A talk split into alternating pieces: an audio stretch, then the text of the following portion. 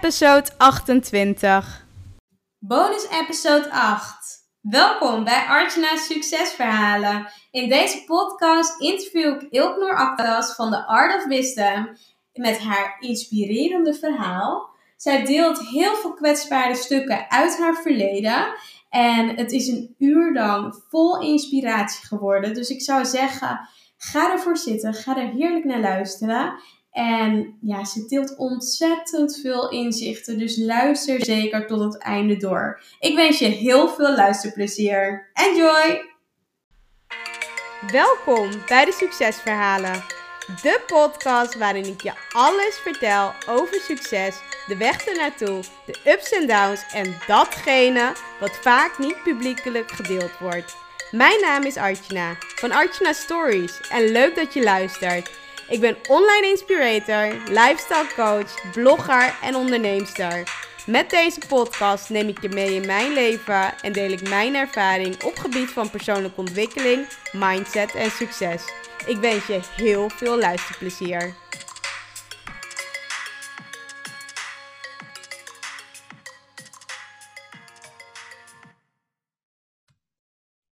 Welkom, Ilknor Actas van de Art of Wisdom is vandaag in de podcastshow. Ilknor Actas heeft een eigen YouTube-kanaal en ze werkt samen met Vivian van The Art of Wisdom. En dat is dus echt super tof. En ik vind het echt heel fijn dat ze vandaag met mij in de podcast een podcast kon, opnemen. Nou, Ilknor, welkom in de podcastshow. Dankjewel, Artjana. En ik wens jullie heel veel plezier met het luisteren. Zeker, zeker weten. Ik, ik geloof dat dat helemaal goed gaat komen. Kun je je kort voorstellen? Wie ben je en waar kom je vandaan? Um, nou, kort weet ik niet of ik dat echt heel kort kan. Hmm. Maar ik zal me voorstellen. Ik ben Ignor Actas. En um, ja, eigenlijk uh, in een ja, notendop is het eigenlijk verteld um, dat ik eigenlijk een hele moeilijke jeugd heb gehad vroeger. En dat ik uh, veel dingen heb mee moeten maken. En een aantal onderwerpen, die zal, daar zal ik straks uh, wat meer aan, uh, aantippen. Maar eigenlijk is het dus zo dat ik hele moeilijke opvoeding heb gehad. Hele moeilijke jeugd heb gehad. Dat ik super, ja, eigenlijk heel erg ongelukkig was met mezelf. En dat ik trauma na trauma meemaakt. En dat ik daar eigenlijk, um, ja, dat ik daar eigenlijk niet mee om kon gaan. Want ik kon mezelf namelijk uiten. Ja, jeetje zeg. En um, ja. hoe lang geleden is dat? Uh, ja, hoe lang geleden heb je dus eigenlijk je eerste trauma uh, ja, meegemaakt? Hoe lang geleden is dat vanaf nu? Uh, ik weet niet precies wanneer mijn eerste trauma was, maar ik weet uh, zeg maar dat er bij ons thuis was er altijd veel, uh, ja, toch wel veel geweld. En um, um, ja, mijn moeder die was getrouwd met mijn vader, maar eigenlijk wilde mijn vader geen kinderen, maar mijn moeder wilde heel graag kinderen. En uh, ja, er was gewoon een hele scheve verhouding tussen mijn moeder en mijn vader. Ja. En er was dan ook vaak uh, geweld bij ons thuis. En ik was altijd bang um, dat ik mijn moeder misschien zou verliezen, omdat ik niet wist hoe ver mijn vader zou gaan in zijn geweld. En omdat ik enigste kind ben, heb ik zeg maar alle klappen gevangen en kon ik niet echt met iemand uiten. Want er was niemand waar ik uh, waar ik dat allemaal mee kon bespreken of die hetzelfde meemaakte. Jeetje. En uh, ja, gelukkig is daar toen best wel redelijk snel een eind aan gekomen, want op vierjarige leeftijd zijn mijn ouders gescheiden. Oké. Okay. Um, maar goed, toen was het geweld nog niet voorbij, want toen zat mijn moeder met heel veel woede en zij kon dat niet uiten ja. en dat richt dan weer op mij. Ja, ja, jeetje. En, um, ja, het was een heel triest verhaal. Uh, omdat mijn moeder toen ook heel veel moest gaan werken nadat de, na de scheiding van mijn ouders. Mm-hmm. Uh, ik zag mijn moeder ook bijna niet zoveel meer. En als je jong bent, dan heb je toch wel echt uh, ja, een, een moederfiguur nodig. Eigenlijk ook een vaderfiguur, ja. maar die was, die was weg. Ja. En gelukkig had ik toen mijn opa en oma, die hebben mij opgevangen die hebben eigenlijk alle praktische opvoeding uit handen genomen van mijn moeder.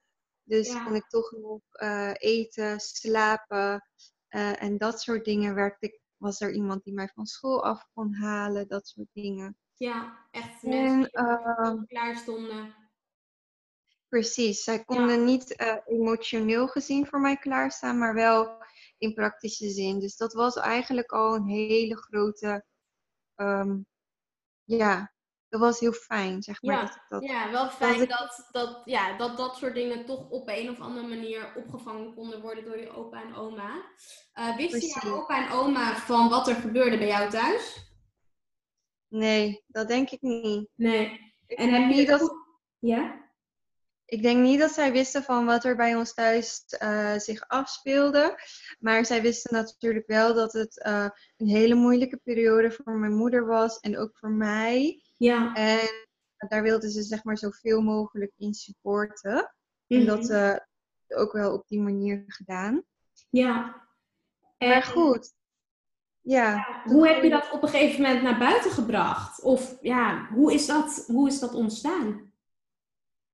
Ehm, nou, ik groeide dus op. En eh, het was niet echt een makkelijke ehm, schoolperiode voor mij. Toen ik op de basisschool zat, werd ik veel gepest. Omdat ik toch wel anders was dan alle andere kinderen. En ik was Mhm. sowieso Turks, dus ik had een Turkse naam. En in Zeeland is dat gewoon niet echt. was dat toen destijds nog niet zo eh, gebruikelijk, zeg maar. Mhm. Dus ik had maar onveiligheid op school en onveiligheid thuis. Ja, En toen zat ik dus gewoon heel erg in de knel als kind al. ja. En ik, ging naar de middelbare school. En ehm, eigenlijk was ik gewoon heel onveilig gehecht. Ja, eh, door alles wat ik had meegemaakt. ja. En door alle, ja, toch maar even gezegd, alle eh, slagen van de zweep heb, eh, niet letterlijk, maar wel, Mhm. zeg maar, ik ken ook de andere kant van het leven, dat het gewoon echt heel moeilijk is en dat je gewoon puur aan het overleven bent. ja. En ik denk dat heel veel mensen dat ook wel herkennen, Mhm. eh, die, die, die kant van het leven, zeg maar, dat je gewoon echt in een overleefmodus staat. Mhm. En, en, de, en de kunst is natuurlijk van hoe kom je daar dan weer uit? Ja, ja want je, je vertelt natuurlijk op school was het een onveilige situatie, thuis was het een onveilige situatie. Werd dat op een gegeven moment ook echt jouw realiteit? Dat je geloofde dat de wereld gewoon onveilig was? Ja, klopt. Ik geloofde eh, wel dat de wereld onveilig was. Maar ehm, op een of andere manier was ik toch best wel eh, een doorzetter. En had ik toch best wel Ja. veel, eh, zeg maar, karakter, gewoon temperament. Dus ik had Mhm. wel zoiets van, ik wil echt wel doorzetten. En ik wil gewoon echt iets maken van mijn leven. Ook al heb ik een valse start gehad. Ja, Ik dat dan een beetje dat ik een valse start heb gehad. Maar eigenlijk is dat natuurlijk helemaal niet zo. ja, Achteraf. Het was de perfecte start voor mij. ja, ja. Nu Ja, kan ik dat zo zien.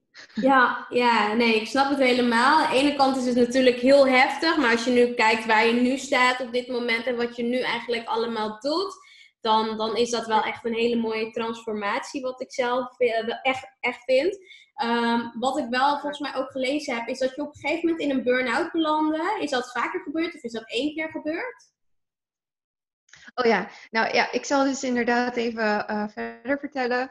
Eh, het moment, zeg maar, dat ehm, ik volwassener werd en opgroeide, kwam er steeds meer eigenlijk uit. Ja, toen ik in de puberteit kwam eigenlijk ook.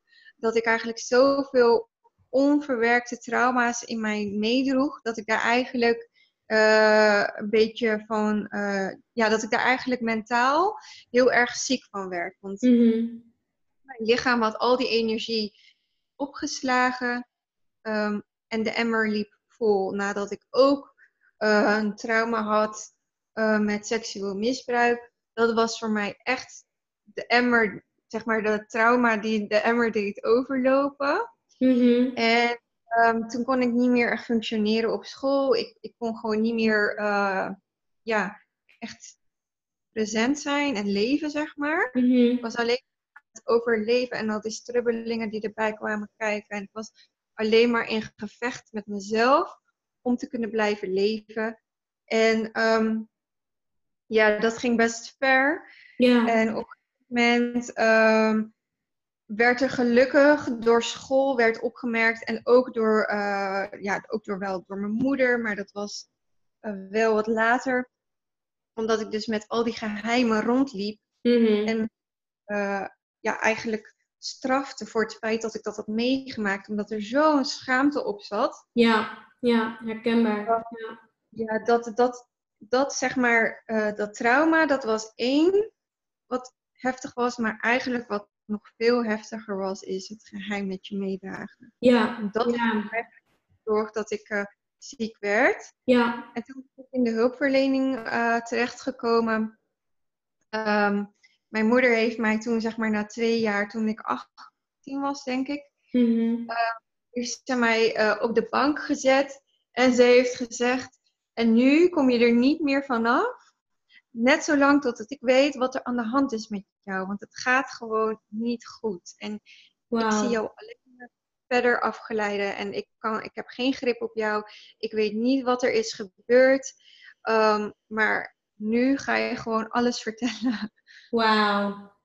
Ja, dat was echt een heel fijn Ja. moment. Ja, ja. Dat mama er echt voor mij kon zijn op dat moment. Jeetje. Ja, En toen dacht ik, oké, dat is een goede, een, goede, ja, een goede kans om nu echt te vertellen wat er nu eigenlijk echt met mij aan de hand is en wat ik heb meegemaakt. ja. En toen is mijn moeder eigenlijk met mij naar de huisarts geweest de volgende dag. En eh, kon ik naar een psycholoog. En de psycholoog die, eh, die doorzag inderdaad dat mijn problemen dermate heftig waren dat ik echt Mhm. meer nodig had. En uiteindelijk ging het balletje rollen. Eh, en werd ik eh, klinisch opgenomen eh, voor een half jaar. Waarbij Mhm. ik dus hard heb gewerkt aan mijn eigen bewustwording en aan, ehm, aan mezelf. Mhm. Ehm, dus dat was eigenlijk het eerste kantelpunt, zeg maar, in mijn leven. Dat ik Ja. ehm, wegging vanuit de thuissituatie, dat ik opgenomen werd. En dat ik daar eh, intern gewoon keihard aan mezelf ging werken. Mhm. En me bewust werd van ehm, mijn gedachten, mijn gevoelens, eh, mijn gevoel. eh, hoe zeg ik nou hetzelfde? Zeg je? Maar ook van mijn gedrag. Wat zei je? allerlei therapieën, waardoor ik meer bewust werd van mijn, ge- van mijn gedachten, van mijn gevoelens Ja, en van mijn gedrag. ja. Dus eh, dat was het eerste wat ik heb gedaan om uit die situatie te komen. Ja, super mooi. En is dat ook het moment geweest dat je patronen begon te herkennen en door te breken? Ehm, nee, dat is eigenlijk eh, pas veel later in mijn leven gekomen. Dat is eigenlijk nog niet zo heel lang geleden, moet ik zeggen. Mhm. Want inderdaad, zoals jij zei, ik raakte in een burn-out. Ja. Ehm, na mijn opname ben ik gaan studeren op het MBO onderwijsassistent. Heb ik mijn diploma gehaald, ging ik naar het HBO social work. En ehm, ik realiseerde me niet eh, dat dat nog wel eens heftig zou kunnen zijn. Mhm. Eh, want dus ook, mijn droom was ook om andere mensen te helpen. Ja. Gezien mijn verleden en gezien ik een goede ervaring had met de hulpverlening. Mhm. Maar ik trok het niet in mijn derde jaar stage en ik raakte toen in een burn-out. En toen heb ik eigenlijk eh, gezegd van oké, nu is het weer tijd om terug, in de, eh, om terug in therapie te gaan en om weer verder te werken aan mezelf. Ja. En ik heb toen, eh, wat ik toen heb gedaan, is ik heb traumaverwerking gedaan, EMDR. Goed zo, En ja. dat is eigenlijk heel erg goed, moet ik Ja. En dat heb ik eh, zo'n anderhalf jaar gehad. Toen ben ik eigenlijk weer teruggegaan naar school. Dus dat was eigenlijk het tweede moment Ja. dat ik door het leven werd stilgezet om aan mezelf te werken. Ja. Het was niet leuk hoor, het was echt niet leuk. Want ik had gewoon mijn droomstage. En ik wilde die gewoon heel graag afmaken. Ja. En daar ging ik dus maar door en door en door en door. Net zo lang tot ik daarbij neerviel en dat mijn lichaam zei: Ik, Noor, ik, eh, ik kap ermee. dan ga je naar mij luisteren, want ik uh, heb er geen zin meer in. Ja, en uh, ja, wat, wat deed dat toen met je? Dat je dus eigenlijk gewoon je droomstage op dat moment moest opgeven. Kon je die keuze maken dat je echt naar je lichaam uh, ook gewoon ging luisteren? Of was dat gewoon heel lastig?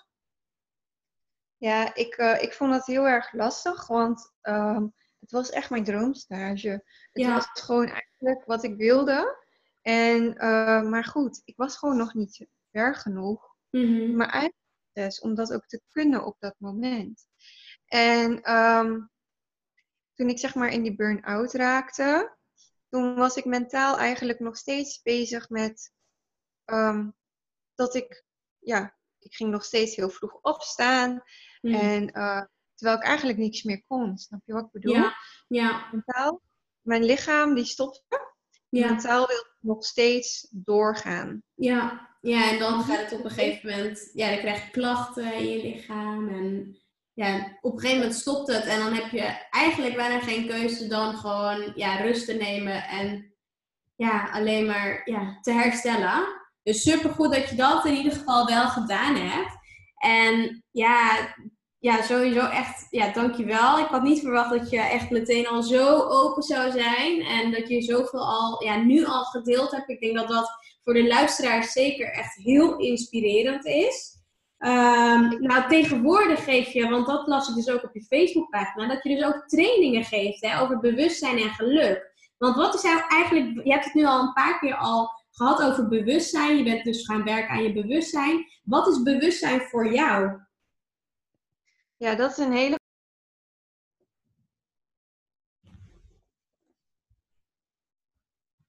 Even kijken hoor. Volgens mij hoor ik je nu even niet meer. Hmm. Even kijken. Hoor je mij nu? Ja, nu hoor ik je wel. Ja, ja. Ja dat stukje over bewustzijn.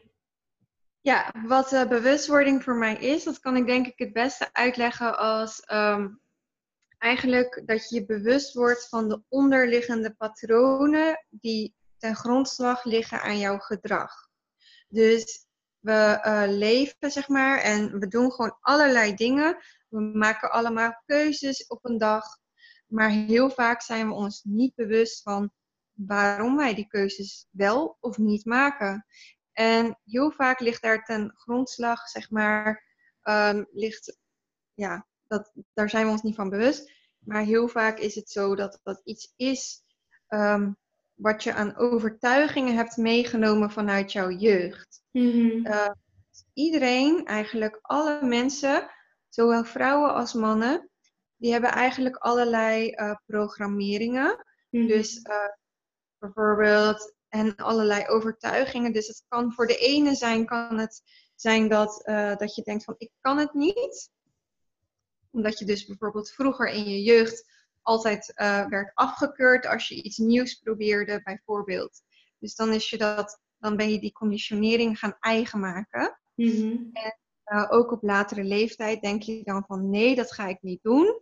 Ik ga die keuze niet maken, want dat kan ik niet. Dat ligt eraan te grondslag. En dat kan voor jou misschien iets heel anders zijn. Misschien is het voor jou um, dat je moeite hebt om jezelf zichtbaar te maken. Of misschien is het voor jou dat je moeite hebt om, uh, om echt je authentieke zelf te zijn en um, jezelf te uiten, zeg maar. Mm-hmm. Dan bijvoorbeeld denkt, um, ik ben niet goed genoeg. Ik mag er niet zijn zoals ik ben. Ja. En eigenlijk dat, zeg maar, waar de trainingen over gaan, is dat het hele proces van we streven eigenlijk allemaal naar een geluk in ons Mhm. leven. Ja, Ja, eigenlijk geluk en succes, moet ik zeggen. ja, Want ik naar mezelf kijk, streef ik ook naar succes, maar ook naar geluk. ja, Maar dat is eigenlijk iets wat al in onszelf zit. Ja. Je wat ik bedoel? Ja, ja, zeker. En wat is de definitie van geluk voor jou? Eh, nou, voor mij, daar, daar kan iedereen zijn eigen definitie aan geven. Klopt. Ja, wat wij een beetje in de trainingen, dat is zeg maar de eerste training eh, die wij geven, gaan we zeg maar her, eh, herdefiniëren wat het, wat het woord precies voor jou betekent. Voor ja, mij persoonlijk betekent geluk geluk zijn, uh, gelukkig zijn zit voor mij in de hele kleine momenten. Mm. En dat kan zijn als ik een bepaalde keuze heb gemaakt om uit mijn comfortzone te komen. Of dat bijvoorbeeld, ehm, hè, vorige week waren mijn oom en moeder bij mij langs geweest. Ehm, dat is echt een geluksmoment voor mij. En gelukkig, gelukkig zijn is eigenlijk niet een continue staat van zijn. En het is ook niet iets wat we ehm, heel de tijd kunnen nastreven. Want soms is het ook goed om te realiseren dat het gelukkig zijn al in jezelf zit. Snap je wat ik bedoel? Ja, klopt. Want eh, ik heb misschien wel een hele nare jeugd gehad, maar Mhm. ook daarin heb ik ook super leuke, gelukkige momenten gehad. En als ik, daar, als ik meer daarop focus, zeg maar, Mhm. volg je me nog? ja, ja. Ja, ik volg je. Ehm, dan kan je zeg maar ook van datzelfde meer aantrekken. Ja, ja, dat geloof ik helemaal. En ook natuurlijk, weet je, het is ook vaak waar leg je de focus op. En tuurlijk, het is allemaal echt heel heftig geweest. En ja, ja, dat heb ik natuurlijk ook zelf ervaren. Maar het is ook Ja. vaak, ja, weet je, als je er echt bewust van bent, ehm, sowieso waarom misschien dingen gebeurd zijn. Of hoe je er uiteindelijk mee kan omgaan. Of dat bijvoorbeeld degene, weet je, net als de situatie van je moeder. ehm, ja, weet je, dat die ook een verhaal met zich meedraagt. En dat het ook ergens vandaan komt. Als je dat op die manier ook ja, kan, ehm, ja, kan uitleggen aan jezelf. Dan, dan, ja, dan snap je vaak ook de dingen net iets, ja, net iets beter. Het is natuurlijk niet dat ik het goedkeur wat er allemaal gebeurd is. Maar ja, je Nee. kan het vaak wel gewoon vertalen voor jezelf wat er allemaal gebeurd is of waar, waar, ja, waarom iets had moeten gebeuren om tot dit punt waar je nu bent ehm, ja, te komen. En ik denk dat dat vaak ook wel echt een weg is om te komen tot het punt waar je dan eigenlijk nu, nu bent. Dus dat is echt, ja, je legt het echt super mooi uit. De definitie van geluk, het bewustzijn. Want hoe lang ben jij bezig met je eigen ontwikkeling?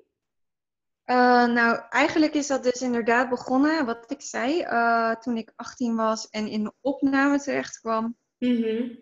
Daar is, eigenlijk, eh, daar is het eigenlijk begonnen. Ja. En daar heb ik ook, ehm, ja, daar heb ik geleerd om wat meer bewust te worden van eh, ja, wie ik ben en mijn verhaal. Want ik beschouwde mijn verhaal, wilde ik niet beschouwen als een deel van mij. Snap je wat ik bedoel? Dat mocht er niet zijn. Dat verhaal, Oh dat was niet Ja. van mij. Ja. En ik geleerd om dat verhaal en mezelf daarmee natuurlijk te accepteren voor wie ik ben. Dat Ja. verhaal wat bij mij hoort en het heeft me gemaakt tot wie ik nu ben. Ja. Dus dat proces ben ik toen eh, door, doorlopen. Daar heb ik Mhm. heel veel over gehad. Daar is het eigenlijk begonnen. Ja. Ja. En toen heb ik die burn-out gehad. Moest ik weer opnieuw aan mezelf werken. Dacht ik, nou, wat is er nu weer aan de hand? Mhm. Kan ik niet eh, gewoon, ik wil gewoon normaal zijn, zoals iedereen. Ja. Eh, dat was echt mijn grote verlangen. Ik wil gewoon normaal zijn. Ja. Maar is normaal, snap je? Ja, dat Dus is normaal, inderdaad. Ja, ja. Dus Ja. je streeft iets na wat een illusie is. Ja, klopt. En, ehm, ja, dat is heel gek om te zeggen. Ehm, maar iedereen wil normaal zijn. Maar in principe, normaal zijn, dat, is, dat bestaat niet eigenlijk. Nee, nee. Nee. En, eh, goed, ik was dus aan het vertellen over dus die burn-out en dat ik dus weer aan mezelf moest werken. En toen ben ik Ja. ehm, de, eigenlijk de, knapper, de klapper op de vuurpijl. Is Mhm. dat een Ja, klap op de vuurpijl. klap op de vuurpijl? Ehm, toen ik in mijn laatste jaar van mijn studie zat, had ik weer een soort van identiteitscrisis. Mhm. keer was ik diagnosevrij. Dus ik had geen eh, PTSS meer, want dat is posttraumatische Ja. stress, door ik heel veel trauma's heb gehad. En ik had dat al niet meer. En toen dacht ik, ja, maar ik heb nu toch echt wel hulp nodig. Dus wat nu? Mhm. Wat ga ik doen? En toen eh, vond ik een coach die mij heel goed kon coachen en die dus echt doorging op die ehm, onderliggende patronen bij mij. Mhm. En daar is het eigenlijk allemaal eh, weer een beetje ontstaan. Dus dat hele proces, toen begonnen opeens alle kwartjes voor mij te vallen. Van, Ja. oh, wacht even. Het heeft allemaal een reden waarom de dingen gebeuren zoals ze gebeuren. En ik kan wel heel moeilijk gaan doen over dat ik dat niet wil op die manier. maar het is zoals het is. Dus Ja. ik moet daar gewoon mijn rust in vinden en ehm, accepteren dat dat gewoon een deel is van mij. Dat het juist, eh, dat het niet, ehm, dat zeg maar mijn kwetsbaarheid mijn kracht is. ja, Dat ik dat kan gaan zien. Ja, dat geloof ik ook wel. Ja, het is zeker je kracht en dat voel ik ook echt aan alle kanten. En wat is jouw missie op dit moment? Wat wil je hiermee bereiken met deze kracht? Eh, ja, doordat ik zeg maar inderdaad mijn eigen krachten heb ontdekt, Mhm. eh, wil ik dit ook heel graag doorgeven aan alle mensen die, eh, die dit ook, die ook nog zoekende zijn naar hun geluk. Of die ook nog eh, stukken van zichzelf hebben te helen. Of ehm, ja, nu klinkt het een beetje zweverig zoals ik dat zeg. Mhm. Maar die eigenlijk gewoon een, een voldaan en zin, ja, een zingeving willen in hun leven. Waarbij ze het gevoel hebben dat ze echt waardevol zijn voor wie ze zijn. Maar niet alleen voor zichzelf, maar ook voor hun omgeving. Ja, en dat is eigenlijk mijn missie.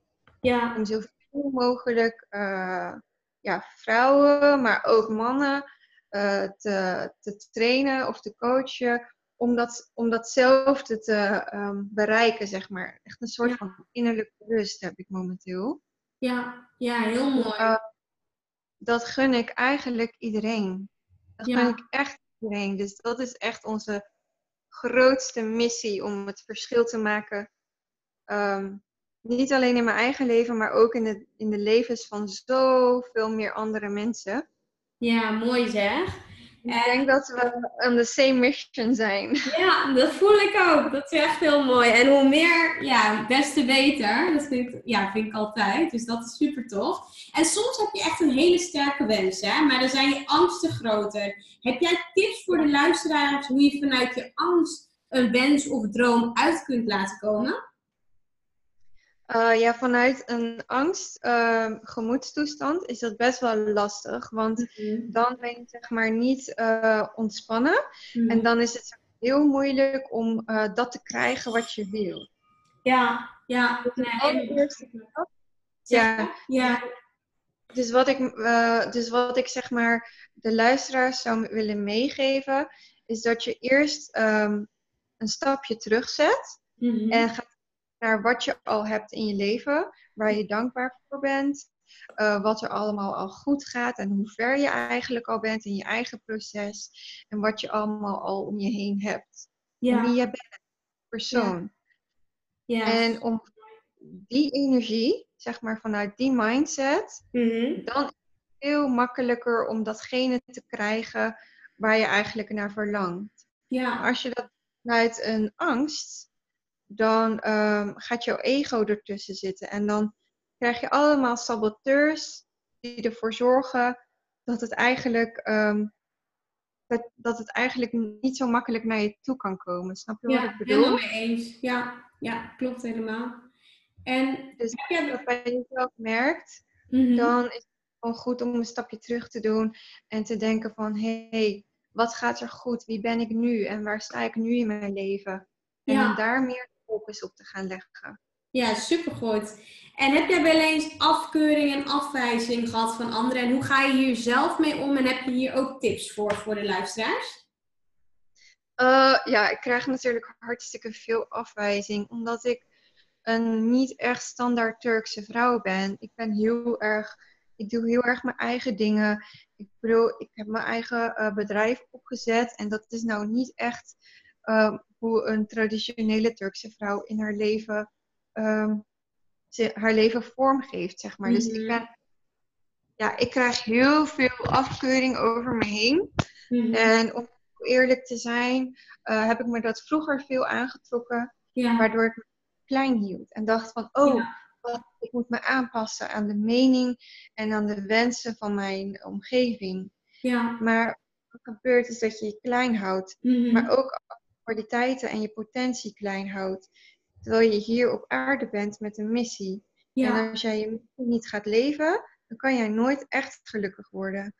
Dus het allerbelangrijkste ehm, wat ik doe als ik afkeuring over me heen krijg, Mhm. is dat ik eigenlijk mezelf een soort van bescherm en zeg van, Ignor, jij bent goed genoeg en jij bent perfect zoals je bent. Jij bent goed zoals je bent. En om mezelf zeg maar niks aan te trekken uh, van wat anderen zeggen. Maar het is altijd zo makkelijk gezegd. Mhm. Maar dat is eigenlijk wat ik van binnen doe. Dus ik, ik, uh, ja, ik luister wel naar wat die persoon zegt. Ja. Maar dan ga ik mezelf eigenlijk volle bak goedkeuren. Snap je wat ik Ja. bedoel? Ja, ja. Ja, super mooi hoe je dat gewoon, ja, hoe je jezelf dan zo beschermt en dan de woorden die je tegen jezelf zegt. Echt super krachtig. Dus dat vind ik echt super mooi en ook de tips echt heel waardevol. En als je bijvoorbeeld kijkt naar bijvoorbeeld ja, comfortzone, dat is ook best wel een woord waar heel veel aandacht aan gegeven vaak wordt. Hoe kom jij uit je comfortzone? Eh, ja, dat is een hele goede vraag. Ja. Ehm, ik ben altijd zeg maar iemand die. ehm, ja, ik ben iemand die haar eigen ding doet en Ja. altijd probeert om ehm, binnen de kaders, buiten de kaders te gaan. Snap je wat ik bedoel? Ja, Dus ik probeer altijd eh, binnen de lijntjes, maar ook buiten de lijntjes te kleuren. Mhm. Dus hoe ik dat concreet doe, is ehm, als eerste zet ik dus een intentie. Dus Mhm. ehm, bijvoorbeeld, ik ga een reis maken en ehm, dat wil ik eh, in oktober gaan doen. Of ik wil een nieuw project gaan starten en dat wil ik ergens in mei gaan doen. Dus ik maak een soort van intentie voor mezelf. Mhm. En eh, die zet ik en die herhaal ik zeg maar continu tegen mezelf. Ja. dan neem ik zeg maar voor mezelf het besluit van oké, ik ga nu die commitment met mezelf aan. Ja. En ik, ga, ik maak nu echt bewust het besluit. Het is eigenlijk niks anders dan een besluit. Klopt. Ja. Ehm, een krachtig besluit is het. Ja. is wel Ja. Want Ja. anders dan, ga je, eh, dan is het moeilijk om het uit je comfortzone te gaan. Ja. Maar in eerste instantie, ja, eerst echt een krachtig besluit te nemen van oké, ik ga dit gewoon doen en ik ga dit met mezelf aan. Dat is de eerste stap. Ja. Ja. En dan gaat natuurlijk je onbewuste, die gaat natuurlijk als een gek heen en weer, want dat klopt je systeem Ja. met jouw eh, onderbewuste en je overtuigingen, want die zijn gebaseerd op andere dingen. Ja. Je gigantisch heen Ja, en weer. ja, natuurlijk beschermen. Die willen het liefst, ja, het liefst niks laten doen. Van please, blijf klein en doe alsjeblieft de dingen die alleen maar veilig zijn. Nee. Geen uitdagingen aan. Ja, ja, ja. Ja, Ehm, Maar ik eh, vind ja. Zo mooi hoe je dat zegt. Zo'n krachtige intentie, gewoon een krachtig besluit. En dan gewoon die commitment, besluiten en, ja, met, met jezelf. En dan gewoon lekker in de actie te gaan. Maar het is echt heel tof. Ja, ja heel tof. Maar het eh, zo makkelijk gedaan, maar het is nog niet zo makkelijk uitgevoerd. Dus Nee. ja, dan raak je gewoon, als je zo, als dus als je die stappen zet, Ja. dan raak je gewoon een beetje, eh, je voelt dat je een beetje uit balans raakt. Omdat je Ja. iets doet wat nieuw is. En ehm, ja, eigenlijk wil, is dat wel een heel interessant onderwerp om daar even kort bij stil te staan. Want als je Mhm. zeg maar je oude terrein verlaat en het nieuwe is er nog niet, dan bevind je je eigenlijk in een soort van niemandsland Ja. noem ik het maar even. Een soort van moeras. Waarbij je eigenlijk niet goed weet van hé, hey, het oude past niet meer bij mij, maar het nieuwe is er ook nog niet. En dat kan ervoor zorgen dat je heel onzeker wordt en heel ja, jezelf best wel uit balans voelt. Mhm. Maar dan is het eigenlijk het moment om gewoon door te zetten en te vertrouwen dat het nieuwe echt naar je toe komt. Ja. En niet, niet, niet weer een terugtrekbeweging te maken om weer terug te gaan naar je comfortzone, naar het oude. Maar Ja. gewoon langzaam en stapje voor stapje richting dat nieuwe. ja, gaan. super mooi. Ja. Dat het echt goed komt. Ja. Ja, een hele mooie, mooie toevoeging of aanvulling. Echt super tof. En waar ik ook wel benieuwd naar ben, is krijg jij zelf ook nog coaching en hoe train jij je mind op dagelijkse basis? Ehm, ik heb ehm, wel een coach, maar ik heb daar nu even, maak ik daar geen gebruik van. Mhm. Omdat ik nu eigenlijk voel dat ik op de goede weg ben. En dat ik ehm, eigenlijk op dit moment alles in huis heb om te kunnen doen wat ik wil, zeg maar. Ja, dus ik heb ja, ik heb nu even ehm, mijn aandacht en mijn tijd en mijn energie zitten op andere gebieden. Mhm. eh, die nu even belangrijk zijn om een stabiele basis te bouwen. Dus even los van mindset, want die beheers ik al. Maar gewoon echt de praktische dingen van hoe zet ik een business op en hoe, hoe, eh, hoe kan ik ervoor zorgen eh, dat ik ehm, vindbaar ben. En al dat soort dingen, daar ben ik me op dit moment meer op aan het richten. ja. Als ik even een soort van eh, ja, check nodig heb of opnieuw even gecoacht wil worden omdat ik dus vastzit in mijn mindset, Mhm. dan laat ik inderdaad eh, opnieuw coachen om even ehm, weer stil te staan en te kijken van waar sta je nu, waar wil je heen en wat zijn de dingen die jou blokkeren op dit moment en waar heb je extra ondersteuning en eh, steun bij nodig. Mhm. Dat doe ik wel eh, altijd. Ja. Maar als ik het niet nodig vind, dan, eh, dan doe ik het niet. Dan Ja. kan ik gewoon lekker door. Ja, super. Ja, En supergoed. Ook wel mooi om te zi- zien van, nou, je, had, je hebt sowieso altijd wel iemand waarmee je ja, gecoacht kan worden. En sowieso dat je focus nu ook op andere gebieden ligt. En ja, dat je gewoon je mind op dit moment helemaal onder controle hebt. Dus dat is super tof. Wat ik ook wel zag op je YouTube kanaal, dat was dat je een video hebt gemaakt over hoe kom je af van de overmatige behoefte aan aandacht en bevestiging. Kun je hier iets over vertellen? Ja, daar wil ik zeker iets over vertellen. Ja. Nou, ik maak eigenlijk altijd mijn video's op basis van mijn eigen proces. Ja, mooi. Ja, misschien doe jij dat eigenlijk ook wel met Ja. jouw podcast. Ja, Ik denk het wel. ja. En eh, in die periode merkte ik dat ik heel veel bezig was met hoeveel likes ik kreeg op Instagram, op Facebook. Of er wel mensen waren die mijn video's bekeken. Dat ik daar zo mee bezig was. Mhm. Maar ik had daar ook destijds allemaal affirmaties voor. Van eh, aan het einde van de maand heb ik zoveel abonnees. En, eh, ik heb na elke video heb ik 150 mensen of meer die naar mijn video hebben gekeken. Allemaal dat soort affirmaties had ik voor mezelf. En eigenlijk is dat ook wel goed. Mhm. Maar voor mij werkte dat helemaal niet. nee. Want daardoor ik me zo focussen op de buitenwereld. En Ja. gaf ik mijn energie eigenlijk continu weg. Ja, En ehm, doordat ik dat deed, kon ik niet zo goed bij mezelf stilstaan. En bij wie ik nu ben. En dat ik nu goed ben zoals ik ben. Snap je wat ik bedoel? ja, ja. Ja, ik denk dat daar ook wel heel veel mensen heel veel last van hebben. En heb je daar misschien een praktische tip voor hoe ze dus daar, daarvan ja, af kunnen komen? Of hoe ze er ja, minder last van kunnen hebben? Aan die overmatige behoefte aan aandacht en bevestiging? Eh, ja, één ehm, tip die ik zou mee willen geven. Is dat jij je bewust wordt dat je dat hebt. Zeg maar, dat is Mhm. stap 1.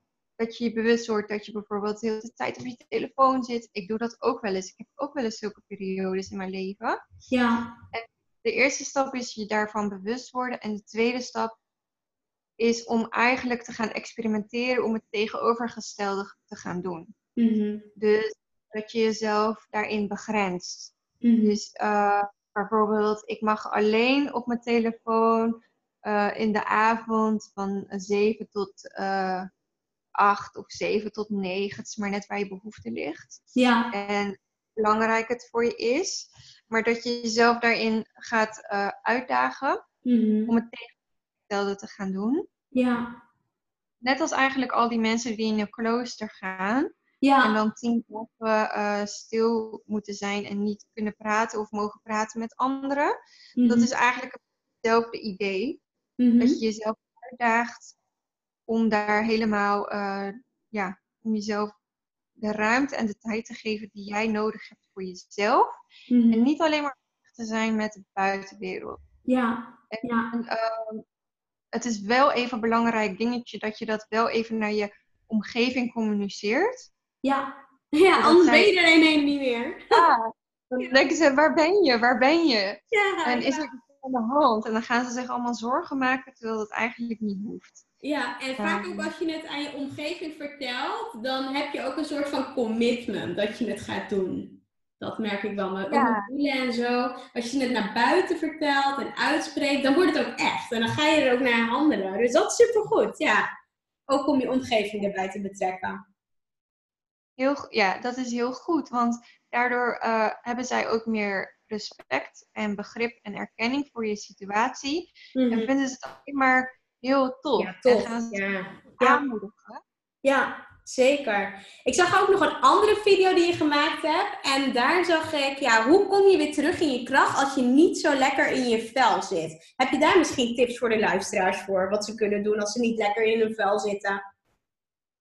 Ja, wat ik eh, heb geleerd gedurende mijn eigen leven en dus zeg maar ook wat ik dan nu eh, teach aan anderen, Mhm. dat wij heel vaak onze emoties en onze angsten en onze gedachten alleen maar aan het wegduwen zijn als een bal die je onder water probeert te houden. Mhm. Maar dat werkt natuurlijk helemaal niet, want die bal, als je die loslaat, dan schiet die keihard omhoog. En het is eigenlijk hetzelfde als met onze emoties. Ja, als wij onszelf toestaan om af en toe gewoon even eh, onszelf bang te voelen, onzeker te voelen, of dat we misschien verdrietig zijn, ja, kwetsbaar voelen, ehm, dat, dat je jezelf toestaat, echt toestaat om het echt even helemaal te mogen voelen. Mhm. En dan kan het zeg maar oplossen. ja, Want ja, heel vaak is het, zeg maar, met therapie eh, is het dan zo van, ja, je denkt iets en je, en je voelt iets en dan moet je over je gevoel heen stappen. Tenminste, dat heb ik zo vaak gemerkt, dat in de therapie eh, werd ehm, ja, gezegd van, dat je soort van, niet echt gezegd, maar dat je de opdracht krijgt om anders te reageren, terwijl Mhm. je gevoel iets anders zegt. Maar daardoor kom je in een tweestrijd. ja. Want daardoor hoofd zegt iets anders, want dat heb je geleerd van de therapie. En je gevoel is anders. ja. En dan kom je niet in beweging. Dan ga je niet lekker Nee. stromen. nee. Maar Dus het is eigenlijk En- goed om, eh, om, je, ja, om naar je gevoel te luisteren, dat er te laten zijn. En dan ook te- misschien stapje voor beetje te kijken van oké, hoe wil ik me wel voelen? Of weet je, ehm, wat is er nu op dit moment wel goed, wat, waar ik blij van word? En dat kan vaak ook gewoon iets kleins zijn. Gewoon ja, waar, waar je gevoel wel bij kan komen, zodat je je daarna ja, iets beter gaat voelen. ja, dus in eerste instantie inderdaad gewoon echt volledig dat gevoel te accepteren zoals het is. Ja. En dat echt om dat te uiten. En daarna is het inderdaad, als je dat hebt gedaan, ook heel belangrijk om daar niet el- heel lang, zeg maar, in te blijven hangen. Maar Ja. dat je dan daarna je focus verlegt op, oké, wat is er wel in mijn leven? Waar word ik blij van? En dat je die dingen ja. gaat doen waar je zo super blij van wordt, weet Ja. je wel? Ik weet niet Ja. wat het bij jou is, Ja. maar ik vind het altijd leuk om, eh, om te dansen of eh, Ja. om eh, te doen of video's te maken. Ja, ja, superleuk. Ja. Wat is dat eigenlijk bij jou? Daar ben ik eigenlijk ook wel nieuwsgierig naar. Hoe dat bij mij is, wat ik allemaal doe Ja. om, om me beter in mijn vel te voelen, bedoel je dat?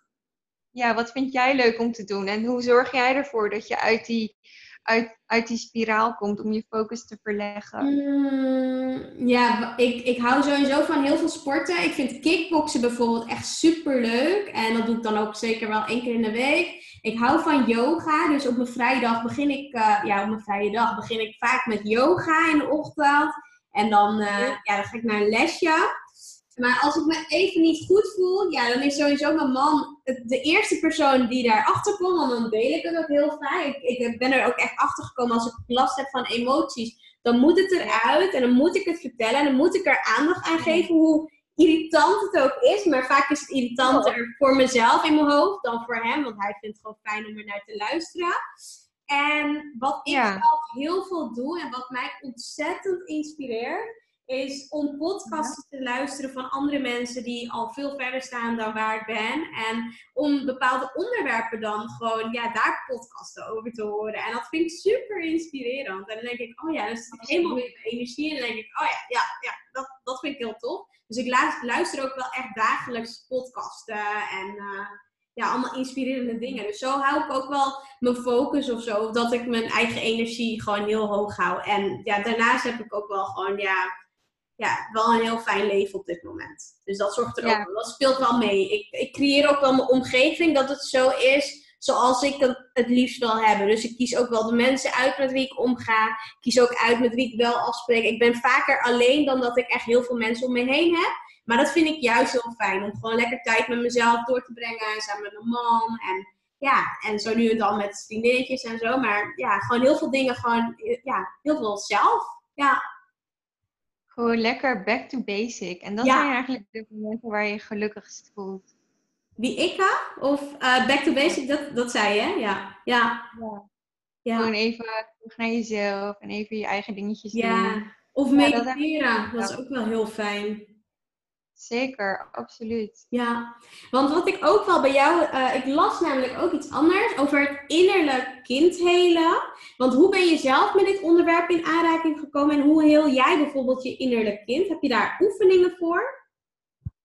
Eh, ja, ik heb eh, mijn innerlijke kind moeten helen, omdat ik anders bang was dat ik mijn diploma niet zou halen. Dus ik wilde van eh, toen ik in die identiteitscrisis zeg maar terecht kwam, wist Ja. ik eigenlijk niet goed van wat vind ik nou leuk, waar hou ik nou van. Ik wist zelfs niet meer welke kleur ik mooi vond. Zo, weer, Ja. zo ver verwijderd van mezelf. ja, Eh, toen moest ik echt weer eh, terug in contact weer met mezelf en met mijn innerlijke kind. Mhm. En een van de, ja, we hebben daar ook zeg maar oefeningen in de trainingen voor. oh, Om. Ja, om weer contact te maken met dat innerlijke kind.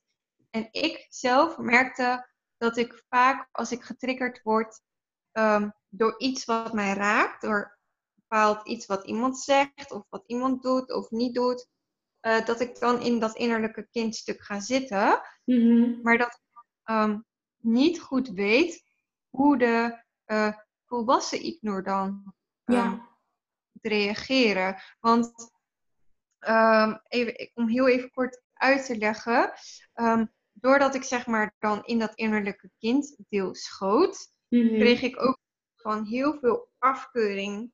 Van nee, dat mag niet en je mag niet innerlijke kind. En snap je wat ik bedoel? Dus Ja, ik was continu mijn eigen kwetsbaarheid aan het afstraffen. En dat mocht er niet zijn van mezelf.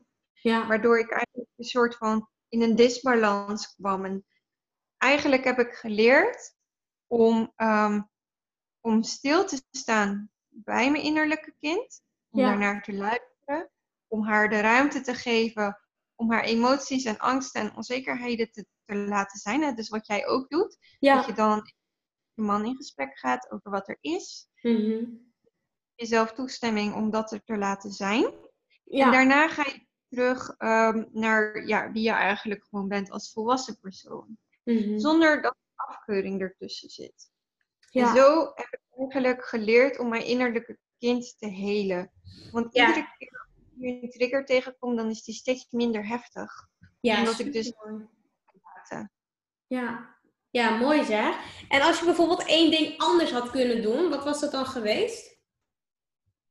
Eh, in mijn leven bedoel je? Ja. Oh, dat is echt eh, een nadenker.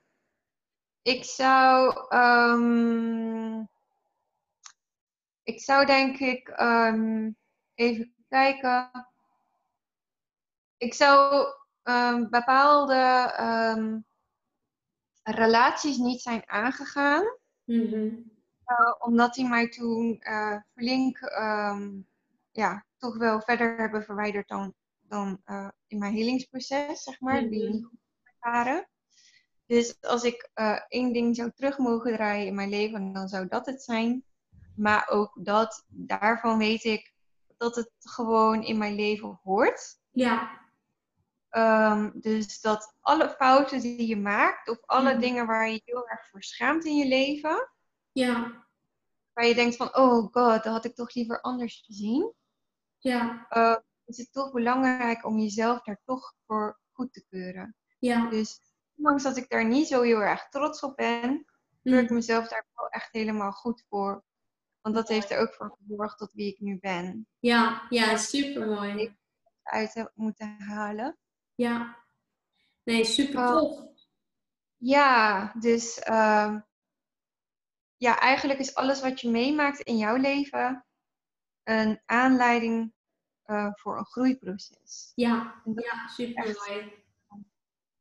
Dat is heel belangrijk dat je zelf zeg maar daar de ruimte in geeft en de tijd geeft om dat stukje te verwerken en om je, om je leven beter vorm te geven op een manier die bij jou past. Ja, ja mooi zeg. En ehm, ja, we hebben het natuurlijk ook al in het begin een beetje gehad over de trainingen die je nu geeft. Want kun je daar iets meer over vertellen? Want wat doe je nu precies in het dagelijks leven? Je hebt je eigen bedrijf. Um, ja, misschien kun je daar nog iets meer over vertellen. Waar kunnen mensen je vinden? Wat doe je tegenwoordig? Hoe ziet dat er allemaal uit? Um, ja, we zijn, um, we zijn nog bezig met de website, dus daar wordt nog aan gewerkt. maar als de mensen meer informatie willen over de trainingen, dan kunnen ze het beste zeg maar, mij gaan, ons gaan volgen op uh, Instagram of op Facebook, want daar, of op uh, YouTube. Want daar uh, posten wij nu de meeste uh, dingen. Ja. En, um, maar mensen kunnen ook informatie opvragen via de e-mail. Oh ja. um, dan kunnen ze ons een e-mail sturen over wat houden die trainingen nou eigenlijk precies in. Mm -hmm. um, daar kan ik nu kort ook wel uh, iets over vertellen. Ja, dat mag. Ehm, want wij hebben het zeg maar zo bedacht dat ja, we hebben nu op dit moment hebben we eigenlijk een hele brede doelgroep. En dat komt eigenlijk omdat we nu nog in de opstartende fase zijn en nog een beetje aan het experimenteren zijn van hé, hey, voor, voor, welke doelgroep past dit het best? Mm-hmm. Dus, zo hebben we dus um, Awaken Your Superpower voor mm-hmm. bedrijven. Dat is echt voor het bedrijf. Mm-hmm. Uh, als coaching. Um, omdat we dan heel vaak uh, merken van dat werkgevers ja, werknemers niet zo lekker in hun vel zitten. Dus we coachen daarin op werkgeluk. En uh, te, ja, te werken vanuit je volledige potentie. Dan heb je um, Choose Your Own Way, dat is voor scholen. En dat oh, is eigenlijk, uh, ja, dat is heel cool. Dat is voor studenten. Waarbij ze dus eigenlijk gaan nadenken over waarom ze doen wat ze doen. En um, welke kant ze willen uh, gaan met hun leven. Dus ze gaan al nadenken over hoe zou ik eigenlijk willen dat mijn leven er over vijf of tien jaar uitziet? En wat doe ik dan? En wat Mhm. is het ideale leven? En dan hebben we nog particulieren. Dat zijn gewoon mensen zoals jij en ik. En uh, wij noemen die trainingen Unlock Your Inner Fire. Cool. En eigenlijk, ja, dat is echt cool. En eigenlijk zijn alle trainingen uh, uh, ongeveer opgebouwd als uh, een zevental trainingen, waarbij iedere training zijn eigen onderwerp heeft. Oh ja, ja. Ja, en dan echt gericht op de doelgroep, op de werknemers of op de particulieren, ja. of op de studenten. Nee, tof. Waar ik dus eigenlijk cool zijn, is dat ik het echt hele inspirerende trainingsnamen vind. Want je gaat echt helemaal tot de kern. Heb ik het idee en het gevoel bij de namen van de trainingen. Dus dat is heel tof. En onder welke naam kunnen mensen jullie vinden op het internet? Uh, dat is Vivian en Ignore the Art of Wisdom. Ja. En uh, dat is zeg maar voornamelijk op Facebook. Dat je zeg maar, dan kun je ook uh, het goed gesprek volgen. En dat is zeg maar, um, wij doen één keer in de maand een gratis goed gesprek. En dat is, ja, dat is voor mensen die het leuk vinden om aan te haken en omdat we een community willen oprichten van mensen die aan zichzelf werken en die ja. af en toe gewoon even uh, een luisterend oor willen. Mm-hmm. Dus mensen kunnen ons volgen op onze Facebookpagina uh, Vivian en Ignore the Art of Wisdom en dan ook uh, kunnen ze daar op de hoogte blijven van als wij weer een goed gesprek um, gaan voeren met mensen. Ja, leuk. ja, en uh, voor de trainingen uh, is het toch nog heel, ja, is het gewoon handig om even een mailtje te sturen naar contact@artofwisdom.nl. Ja. En over in het nieuwe jaar komt onze nieuwe website online. Ja, superleuk. Ik ga jullie sowieso ja. volgen. Dus dat wordt ook wel echt gaaf. Ik heb Ja. al een kijkje mogen nemen. Het wordt echt een hele mooie website. Ja. Uh, maar ja, voor nu is die nog niet online. Ja. Uh, dus toch echt Facebook, Instagram, eigenlijk ook wel LinkedIn. Maar Ja. daar zit ik niet zo heel veel op zo. Oké. Nou, ik zal in de omschrijving zal ik jullie linkjes ook delen, zodat mensen gewoon direct naar jullie pagina's en de e-mail uh, kunnen sturen. Dus dat, uh, dat komt erin te staan. Dus dat kunnen ze ook gewoon aanklikken strakjes. Als uh, de podcast live komt. Dus dat komt helemaal goed. Um, ja, heb jij nog iets wat je heel graag nog wilt delen of wat ik nog niet, ja, waar we niet aan toegekomen zijn, waarvan je denkt, nou, dit wil ik echt echt delen? Um, ja, dat stukje over niemandsland, dat, dat, dat kwam nog vanochtend in me op. Van, oh ja, daar moet ik echt iets over zeggen. Ja. Dat het gewoon een kwestie is van uh, vertrouwen hebben. En kleine stapjes vooruit. En uh, als jij gewoon een goede, goede, de goede mensen om je heen hebt, die in jou vertrouwen, dan uh, weet je ook dat het goed komt. Mm -hmm. En um, verder heb ik eigenlijk um, niet echt een boodschap. Zal ik even kijken? Een advies of zo? Een afsluitend advies voor de luisteraar? Nou, een, een, een, een boodschap wat ik zou mee, mee willen geven is um, dat je echt, echt oprecht gaat luisteren naar je, wat jouw hart jou te vertellen heeft. En daar ook de acties op te zetten. Want dan weet je dat je op de goede weg zit. En als je op de goede weg zit, dan vallen alle puzzelstukjes in elkaar. En dan zit je in zo'n hoge vibe. Mm. Word je zo betrokken in die, in die inspiratie en alle mensen die je ontmoet. Mm. Um, en dan kunnen er inderdaad mooie samenwerkingen ontstaan, zoals met jou en mij op dit moment. Ja, ja echt naar je hart gaat luisteren. Dus ja, super mooi. Luister naar je hart en zet de acties die, uh, die daarbij horen. Ja. De boodschap die ik voor nu wil, mee wil geven. En um, ja, ik hoop dat wij, uh, dat Arjana en ik, ja, jou hebben mogen inspireren met ons verhaal. En met dit interview. En ja, we hopen voor jullie dat jullie heel fijn het nieuwe, of ja, het oude jaar mogen afsluiten strakjes over een paar weken. En een nieuw, gelukkig en fris nieuw jaar tegemoet gaan met veel geluk.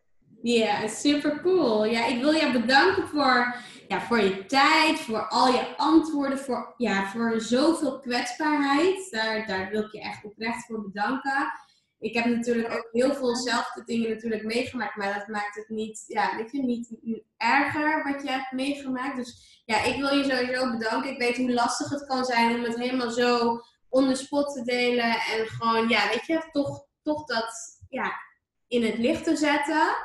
En ja, um, ja en om het ook zo te delen, want ja, ja, het wordt natuurlijk straks dan ook gedeeld. Dus daar wil ik je echt heel erg voor bedanken. En um, ja, ik vond het super tof.